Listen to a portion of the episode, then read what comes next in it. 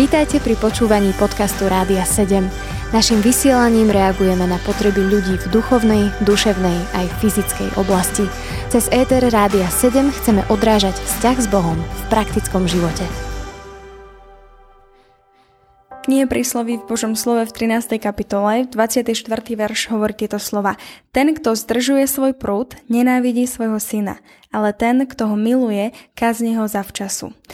Božie slovo nám ako keby odporúča vychovávať naše deti aj tak, že ich budeme trestať fyzicky. Je to tak, má kresťan svoje deti trestať fyzickým spôsobom alebo nie?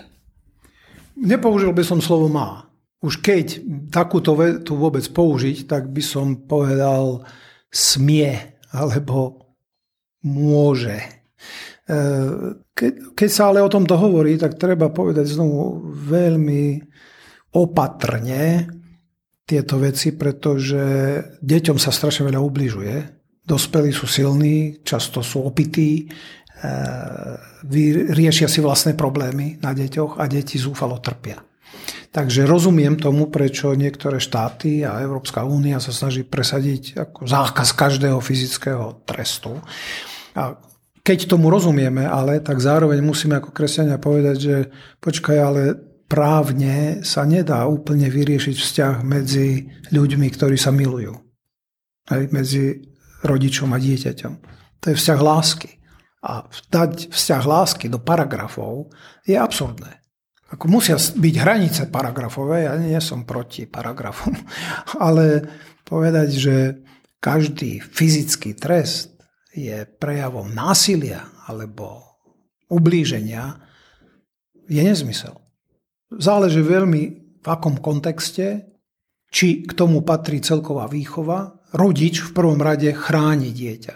Ak ho nechráni pred fyzickým ublížením, pred psychickým ublížením, pred napätiami, ktoré prichádzajú zvonku, ak mu nevytvára prostredie lásky, rodiny, akýsi útulok, rodinný krb a pritom ho trestá, no tak by som povedal, áno, tam to je veľmi zlé. Keď tam fyzické tresty, áno, ale nič iné. Takáto rodina v úvodzovkách je desivá. A tam rozumiem tomu, že tak počkaj, o čom to je? Tvoje otcovstvo či materstvo? O bitke? O tom, že to dieťa musí držať hubu a krok? No, ale teraz sme tu v teológii a preto sa na to tak ťažko odpovedá, pretože Európska únia nepripúšťa, že existuje dedičný hriech.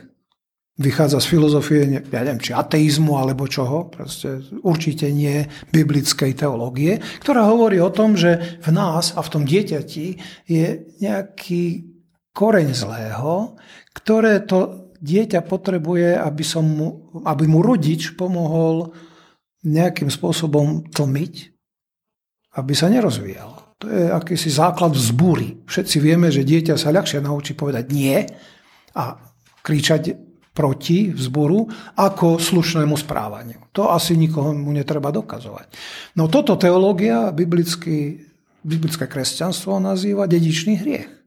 A keď rodič miluje dieťa a nakoľko je možné mu vysvetľuje všetko, proste vytvára prostredie lásky a bezpečia, a teraz to dieťa sa vzbúri a v kontexte vzbúry a vysvetlenia rodič použije primeraný fyzicky, teraz neviem, či mám povedať slovo trest, proste poučenie či zastavenie fyzické, tak si myslím, že to dieťa vie, a to sú skúsenosti, že to dieťa vie, že to je prejav lásky. V skutočnosti by bolo sklamané, keby tento rodič to neurobil, pretože to dieťa potrebuje tú autoritu. A toto je veľký kontext, ktorý žiaľ veľmi často chýba aj v kresťanských rodinách. Takže ja ako otec dodnes ľutujem, keď som potrestal moje deti nie preto, že som si to premyslel a že som vedel koľko a ako, ale keď som vybuchol. Keď som proste ja bol nedisciplinovaný a pretože ja som bol nedisciplinovaný, tak to dieťa trpelo. No tak toto je môj hriech. A tam potom ten fyzický trest sa míňa účinkom. Otázka je, či sa to dá riešiť paragrafom, že sa to zakáže. Pretože ako štát môže vstúpiť do toho, že to zakáže. Jednoducho, tam by musel skôr prikázať rodičovskú lásku. No ale rozkážte lásku. Bezpečie toho dieťaťa je v rodičovskej láske a v tom, že ten rodič vie, čo to dieťa potrebuje. No v prípade, že sa kresťan dostane do absolútneho rozporu so štátom v takejto veci, tak nemôže iné ako počítať s prenasledovaním. My vieme, že tak ako boli kresťania prenasledovaní za vieru v Boha, za vieru v Krista, za vyznávanie Ježiša ako kráľa, tak môžu byť prenasledovaní aj za vieru v toho, že tu je dedičný hriech a že deti treba vychovávať s láskou, ale aj fyzicky. No, tak tam dúfam, že k tomu nedôjde a že tento zákon, ktorý má chrániť dieťa, bude naozaj dieťa chrániť a nie trestať rodičov za to, že milujú svoje deti podľa svojho vierovyznania.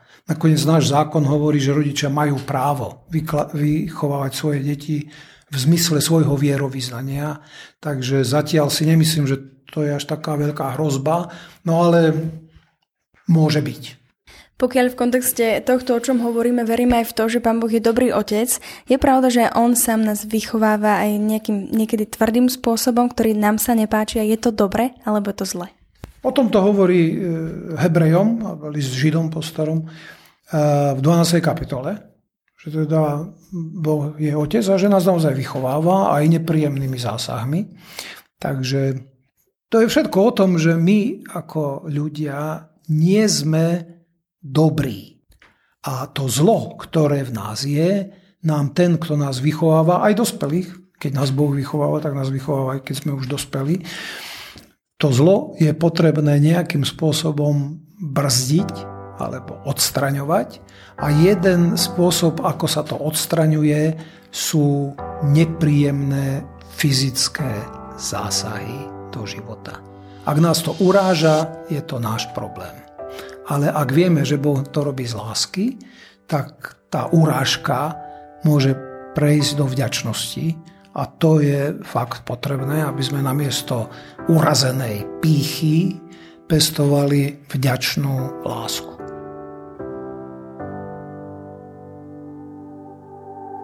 Počúvali ste podcast Rádia 7. Informácie o možnostiach podpory našej služby nájdete na radio7.sk.